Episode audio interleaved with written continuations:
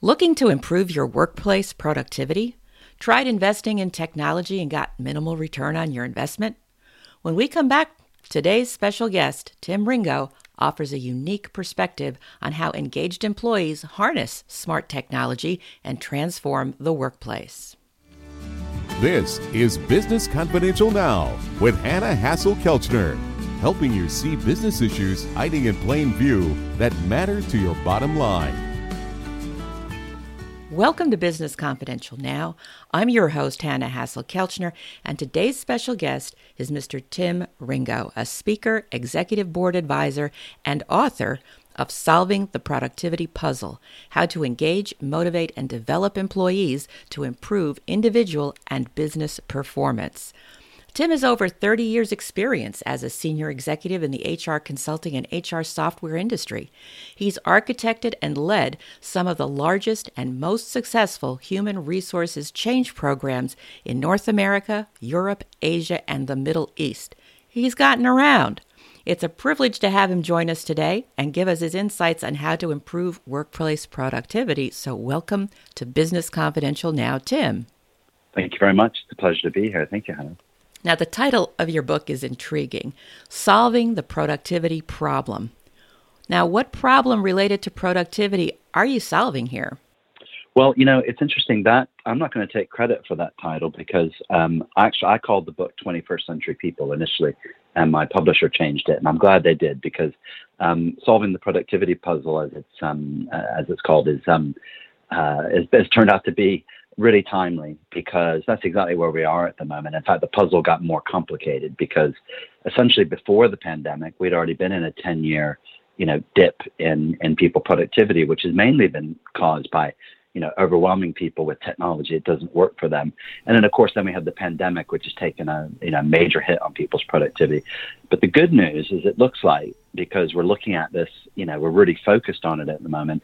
We're starting to see data that's showing that maybe we might get back uh, to where we were before the pandemic, and even better in the near term future. So um, you know, essentially, as I was mentioning, the, the technology has overwhelmed us. I don't think organizations have invested in people as they used to back in the early 2000s. Um, and these things just caught up with us uh, in the end. And, and, you know, I think what's happened is the pandemic, and maybe one good thing that comes out of it is it kind of shakes things up and we, we kind of relook at things. And I think we're going to, I feel quite positive about the future and solving the, the productivity puzzle, hopefully once and for all. Well, that would be lovely if it could be done once and for all. um, it's interesting that you refer to the technology having overwhelmed people. You know, what is it about having so much technology at our fingertips? You know, we had it before. We were forced to use it more during the pandemic. So, how do you think that's changing going forward? Because you said you you think that we're not only going to go back to the pre pandemic productivity, but increase it. So, how does that work? Well, I think that um, what organizations did um, the past 10 years is they got sort of technology happy um, and just implemented system after system after system um, of technology that was really um, IT centric, meaning it was built for those building technology. It wasn't for improving people's productivity. It was around compliance. It was around, um, you know, process and, and those sorts of things. Um, and you know that that's not good for people's productivity, right? When it when it's so it's not easy to use, it's not easy to understand, and therefore you know it shouldn't be a surprise that we've seen productivity go down. Now the good news is that we have started to use technology during the pandemic. That's a bit more consumer grade, meaning that you know it's something you might expect to see at home uh, on your tablet, your phone. You know, it's it's it's almost like you know apps that you would use you know for fun. Well, that's where things are heading. That people are finally realizing that the technology it can't be technology centric anymore. It needs to be human centric and be about building people's productivity. It has to make you better at your job. And so there was already a, a you know the beginning of a change in mindset before the pandemic, and then the pandemic hit, and it forced a like immediate rethink on how are we going to do this. And we started to use things that were, you know, you know potentially you know more consumer uh, oriented so you know zoom and and skype and those sort of things really i mean they they they were they were done at work but you use them more for for teleconference and less the video bit and now we use the video and everybody's really comfortable with that You've also seen people start using their, their Google Homes and their Alexas as part of their jobs. it's on their desk. You know, they, they ask Alexa to find some information for them or those sorts of things. So it's it's kind of put us in a different position where we're starting to expect the technology we use at home to be what we have at, at work. And I think these things are coming together really quickly to uh, to help us start to solve that kind of overwhelming with IT centric technology.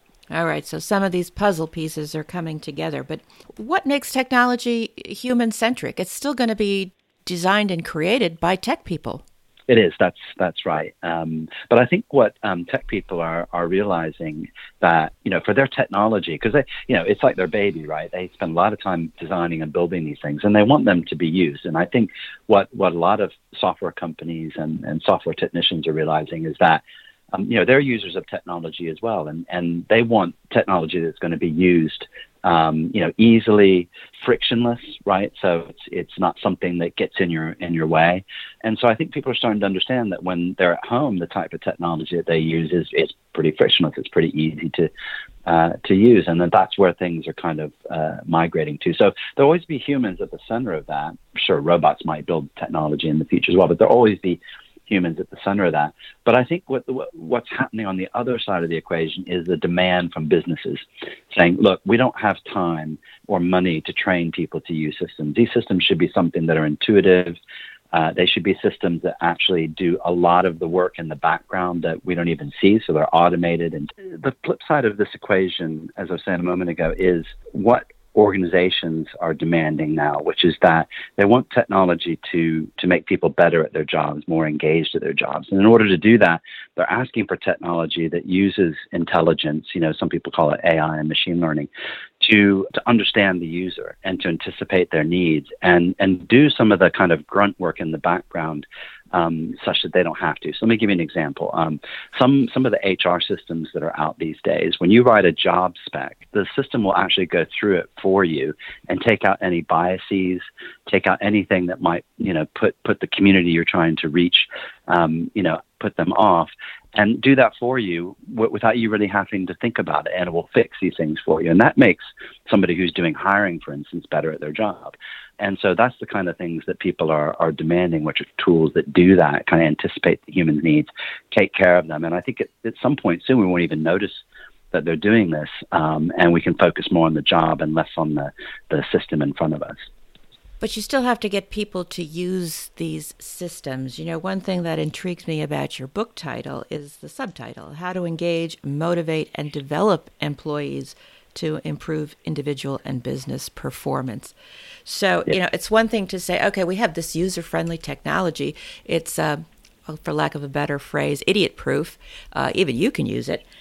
But how do you get people to actually use it and use it at the right times and be engaged yeah. and motivated? Tell me about some strategies for that. So there's there's two things. So the, the first one is the what I call the what's in it for me rule which when, when somebody um, gets a new system or asked to use a new system, the first question is, what's in it for me? And if the answer is, this is going to make your job easier, oh, and by the way, it's going to make you better at your job, you've got their attention, right? So that, that's kind of the first piece. The other piece is, is the, the part I talk about in the book, which is also uh, you know, uh, enabled by technology, which is, I call it people engagement, innovation, and performance. And how that happens, PEIP, how that happens is getting right people with the right skills in the right place at the right time with the right motivation, right? So having that as a mindset in your organization, then having that as a set of processes, and then having technology that's intelligent to underpin that to help get people um, into those positions, that helps create an organization where people flourish. And that then answers the question, what's in it for me? Oh, so, you know, this organization is actually trying to, to get me to, to the kind of work that I like to do, that I'm, that I'm good at doing. Is it 100% of the time? No, but, you know, a lot of the time, the organization and its processes and its technology are helping me do that. And when it answers the what's in it for me question, that's when people really start to engage. And so it's a kind of it's kind of the technology needs to be the enabler, but you have to have a new mindset in the organization, new set of processes uh, that that says you're going to get right people, right skills, right place, right time, right motivation. And and you know the companies that I've worked with for many years that do that, they are extremely engaging places to work. people flourish, and guess what? The businesses are innovative and they are high performing. That sounds like a great formula. I'm just wondering is it only applied to large organizations or what about the, the small business on Main Street? Yeah, so I, I, that's a great question. I get asked that um, all the time, and of course, when when it's bigger organizations, you know, you're dealing with 5,000, 50,000, you know, even up to 500,000 people. That equation is really important to have in balance all the time. And it, I say equation, you know, with with with air quotes, um, but that's how I describe it in the book as an equation. But I think it, it, it's the same for say you have a, you own a drugstore with 25 people in it, and you have different things that, that people in that drugstore on Main Street have to do. You've got the you've got the pharmacist, you've got the person who um, who acquires uh, the drugs, you've got the person on the front desk, you've got and you've got different people doing these roles in different shifts.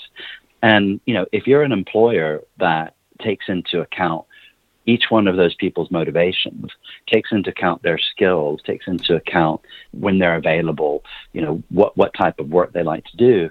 Even if it's 25 people, that is still a very powerful equation because people will want to stay and work for you. And if you're a small organization, it costs a lot of money when you lose five people and have to go get five more. Bigger organizations absorb that as a cost of business. A smaller business, you want to keep those people around. Um, in fact, you know, you hear smaller business say, you know, you're part of the family, and that's that's when when you're when you're doing um, when you're balancing that equation in a smaller organization, you're creating that kind of almost family uh, atmosphere. But you also have to give people the opportunity to grow. There may be somebody who's on the front desk, uh, who's at the cash register, who might want to be a pharmacist. So maybe you want to invest in that person to go to pharmacy school or something like that. So these are all the sorts of things that you know a big organization can do, but I think are equally as important for a small organization too. What does that mean for the leadership, though? What advice do you have for business leaders, whether it's large or small organizations, in terms of mindset? Yeah, you know, the mindset that has to change is the one that comes from business schools. And I can say that because I went to one, um, the Ohio State University, which is a fantastic business school, by the way. I'm not running it down in, in any way. In fact, they, they've transformed the, the curriculum and it, it covers a lot of the things that I um, that I learned in business school. But unfortunately, I'm old and there's a lot of us who are old. And we learned in business school that, you know, people are costs and people are transactions. And that is absolutely the thing I'm trying to, to, to break down that mindset with the book. That's really where it started, which is people are not costs, they are not transactional. So you have to change that mindset away from, well, business isn't so good, so I need to get rid of, of five people or 50 people or 500 people. Oh, well, business is really good, so no, no, I need to hire five people or 50 or 500. You know, th- th- that kind of hire, fire, binge, that's transactional. That's people as costs. And guess what? You will destroy value in your big or small organization every time you do that. What you should be doing is looking to, to constantly, again, balance that equation, PEIP, but also look into the future as far as you can and plan for you know as, as best you can see what the business conditions are and even out how you um, do your supply and demand of, of, of workers and don't treat them as a kind of transaction. Treat them as again part of the the family and, and you wouldn't want to get rid of a, of a family member right?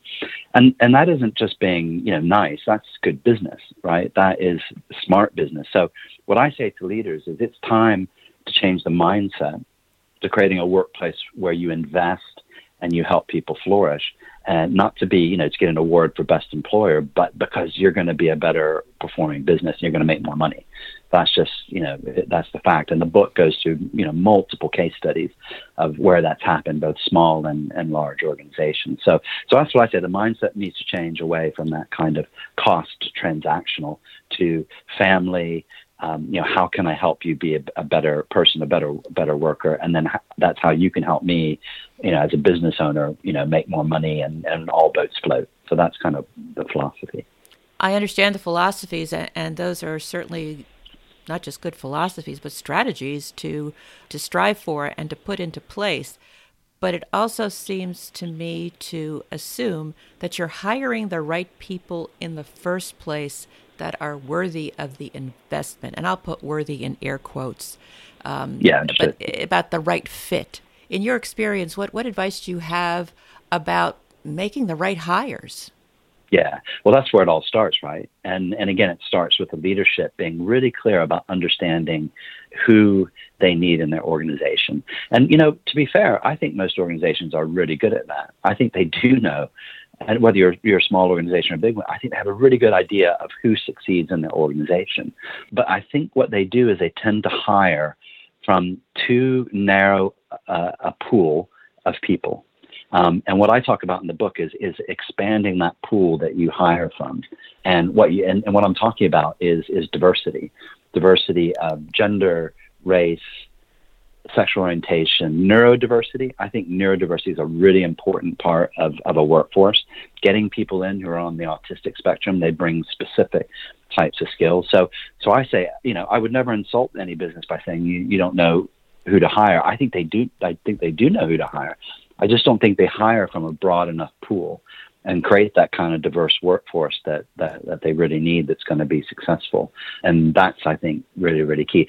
The other thing I would say is that because you're going to expand that pool, meaning there's a lot more people you're going to pull from, you do need to have analytics and analytic technology to be able to make sense of you know all these different possibilities and you know to use analytics tools um, to do that which goes to my first book which is calculating success which I co-wrote with a couple of um, colleagues, which is around HR analytics. It's so important to to be able to you know not just use your gut to make the people decisions. You have to use data, and it's really really important. And as you expand that pool with more options, you have to be able to get your arm around that with real data.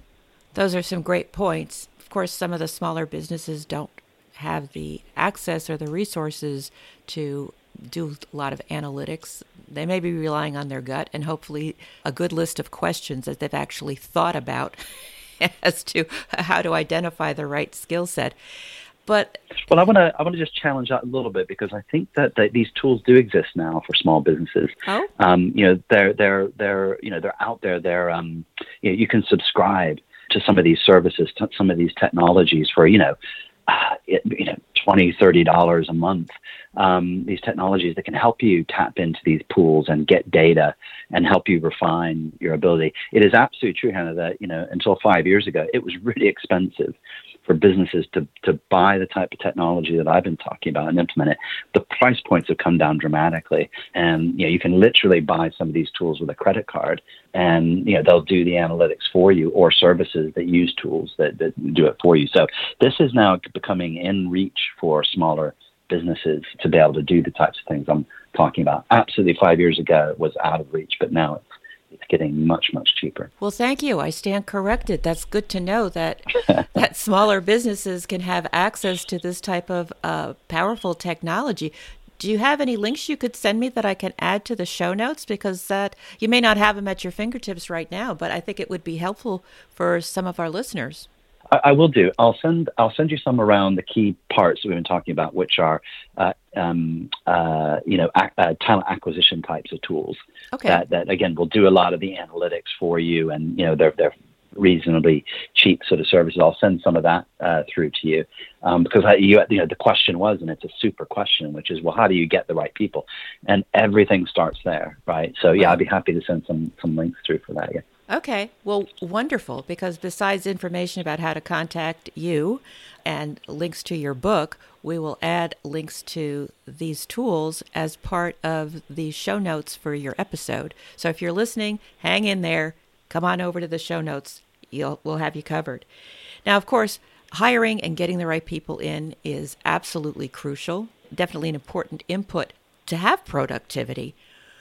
But in my experience in the corporate world, a lot of people start with really great intentions in a new job, and then somewhere along the line, that enthusiasm gets blunted. It gets dulled. And it's not because they don't have a good skill set.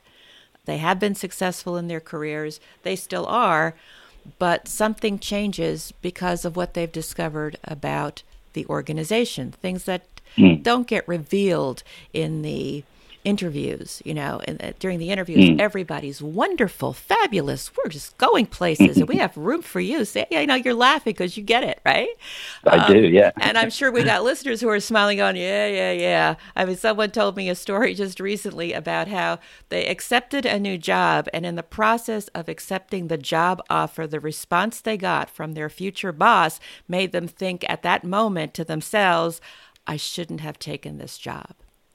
Mm. So, what what is it that leadership needs to be aware of or put on their radar screen besides just hiring the good good people, but to keep them engaged and to keep them motivated. I know somebody can't motivate somebody else, but things are happening somewhere in the organization with the culture or messaging or something somehow that makes people go, "Oh, well, maybe not as severe a reaction as the the person I just told you about, who was like, "Oh mm. God, what did I get myself into?"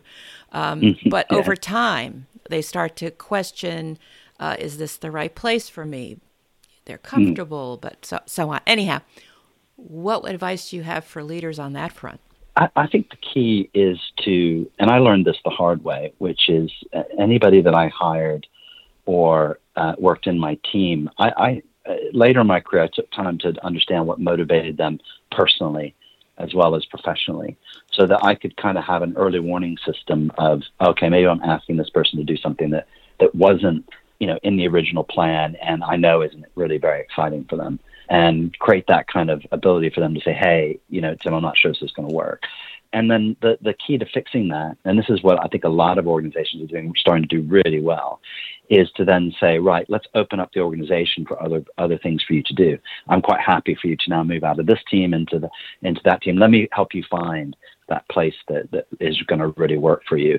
Because it doesn't do anybody any good if you get somebody who comes in and then they get into a rut, they're disappointed, and that is where they want to be. And ideally, if that's a good person, you want to keep them, but you want to find in the organization where you could maybe invest in putting them in a different part of the organization. And it doesn't have to be a big company to do that, right? Mid- medium sized, even small sized companies can can can do this and give people new uh, new opportunities. And I think the key is to spotting that because I don't think a lot of us are very good at going to our boss and saying, you know, look, this isn't working. Um, could I do something else? yeah. But I think more and more leaders are recognizing that they need to create that open discussion to say, hey, let's let's potentially have room for you. And quite often, I would indicate that to people when they came into my team. I said, look, you're going to join this team. But I think there's other things that you could potentially do, and I always just left that door open that you know when it's time you know let me know and let's see if we can work something out. Rather than back to that transaction you come in you work for me i give you your assignments and you go and do it and come back and tell me when you're done you know and that goes on forever. I think you have to look at it as more of a journey with with employees. Uh, i learned that the hard way by not recognizing when somebody was getting into a bit of a rut uh, and, and then trying to help them. Well, Tim, this has been really enlightening, and I, I appreciate your sharing your insights about these various pieces of the productivity puzzle and some tips and strategies for how we can make these pieces fit together a little bit better to achieve what we all want. Uh, for employees, a satisfying work experience where we're where we're valued, where we're making a difference, and for the employers, getting stuff done. I mean, it's wonderful. That's right. when when you move the organization forward instead of sideways or God forbid backwards. So, if you'd like to contact him, learn more about his work on employee engagement and how to improve workplace productivity, or his book, Solving the Productivity Puzzle, and of course some of these tools that, that he just talked about, we're going to have that information in the show notes at the episode page for his episode on businessconfidentialradio.com. And if you know someone who could benefit from Tim's advice, please tell them about today's show. Share the link, leave a positive review on your podcast app or at lovethepodcast.com, Business Confidential, so others can learn about this episode and discover what you did too. You've been listening to Business Confidential Now with Hanna Hasl-Kelchner. Have a great day and an even better tomorrow.